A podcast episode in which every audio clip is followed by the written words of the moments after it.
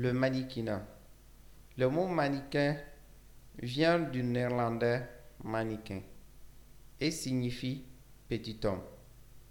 Au Moyen Âge, quand la Flandre était le centre de la couture, il était interdit aux femmes de paraître en public. La fonction de montrer les nouvelles créations incombe donc aux pages, aux mannequins, ces petits hommes.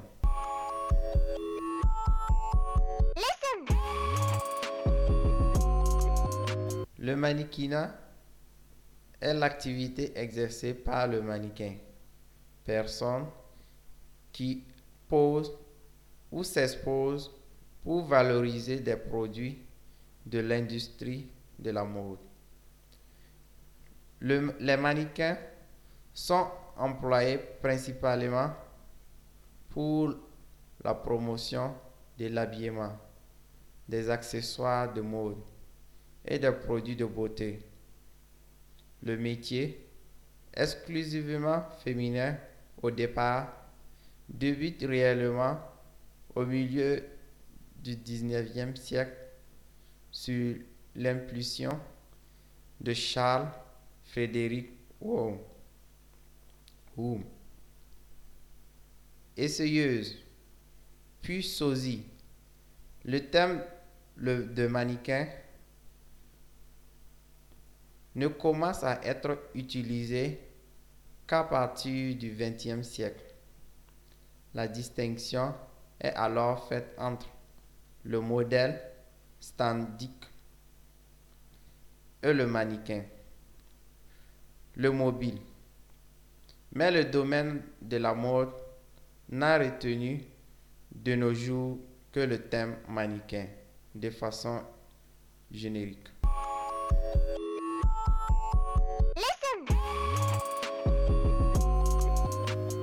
Le modèle artistique qui pose pour le dessinateur, le peintre ou le sculpteur de façon anonyme est à l'origine du métier. La première, le premier modèle date de la, de la Grèce antique.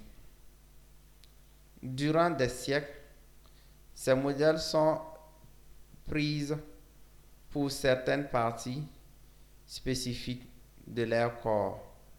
À l'aube du XXe siècle, de photographie, plus précisément la photographie de mode, va bouleverser le statut du modèle aux yeux du public. Il est remplacé par le mannequin.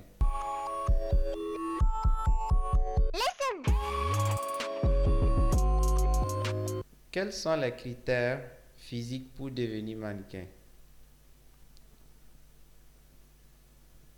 Il faut en tout cas répondre à des critères très précis, à commencer par la taille.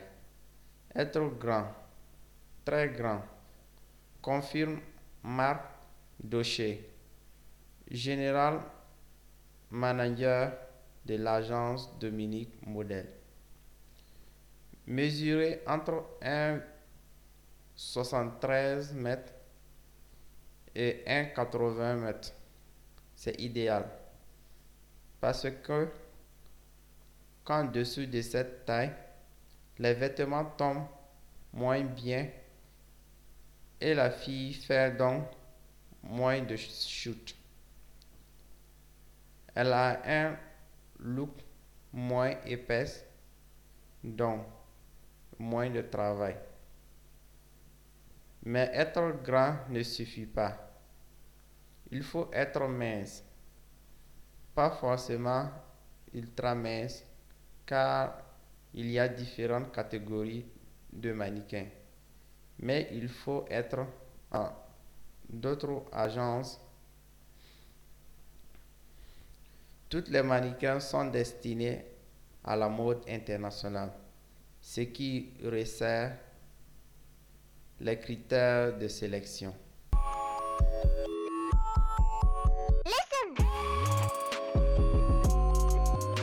Le temps de la professionnalisation. En 1928, la première école de mannequinat d'Europe est créée en Angleterre. Le Lucy Clinton College. Certains mannequins connus sont demandés par des photographes et des producteurs de cinéma. Le thème désigne aussi cover de magazine.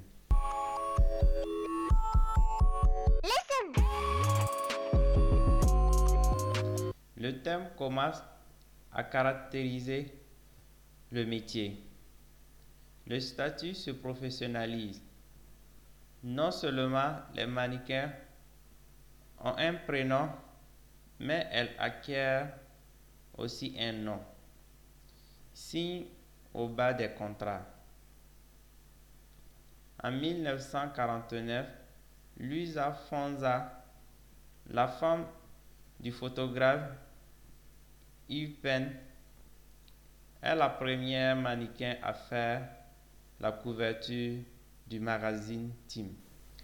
Dans les années 1960, relevé par des couturiers ou des photographes, les mannequins se font muses, reconnaissables, mais modélables. La distinction est alors nette entre les modèles et les colgueurs, posant de façon statique, et les mannequins apparaissant à la cabine d'un couturier, faisant essayage et présentation.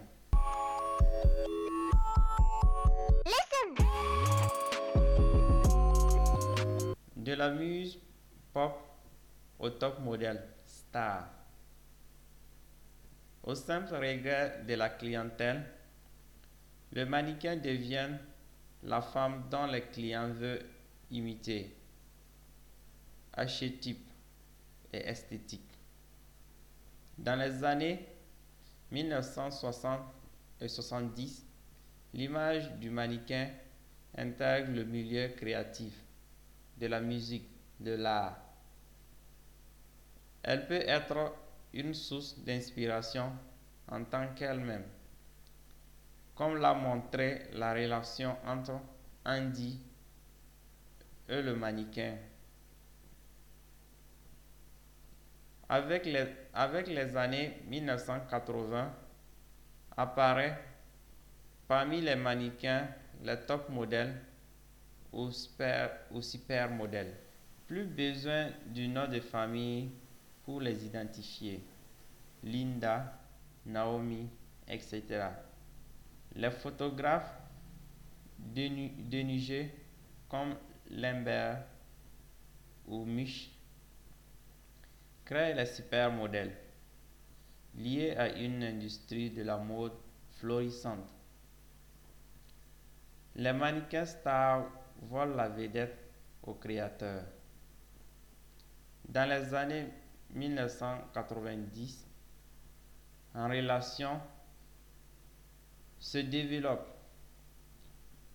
le profit de mannequins qui permettent une identification plus large comme vous Sur le podium des défilés, Miak en 1995 et Van en 1996, les beautés moins uniformisées sont valorisées. Aujourd'hui, le thème garde sa part de rêverie. Malgré la révélation des conditions de travail scandaleuses, d'abus de pouvoir de certains photographes et les ravages de l'anorexie. Pour quelques-unes qui réussissent, la concurrence est rude, notamment via les Instagram comme Gigi a dit qui, par l'Instagram et les réseaux sociaux, entre dans une course effrénée à la célébrité.